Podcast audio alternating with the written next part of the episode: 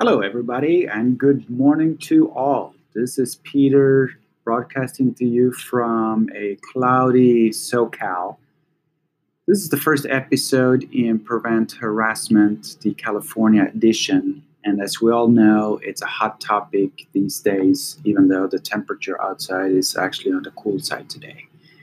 Uh, so, this is a test broadcast, uh, first episode in this uh, series of informative podcasts that will lead you to getting all the information you need for taking the uh, prevent harassment quiz and ultimately getting the certification that you have passed the mandatory training that all employees in companies with five or more employees need to take before the end of the year.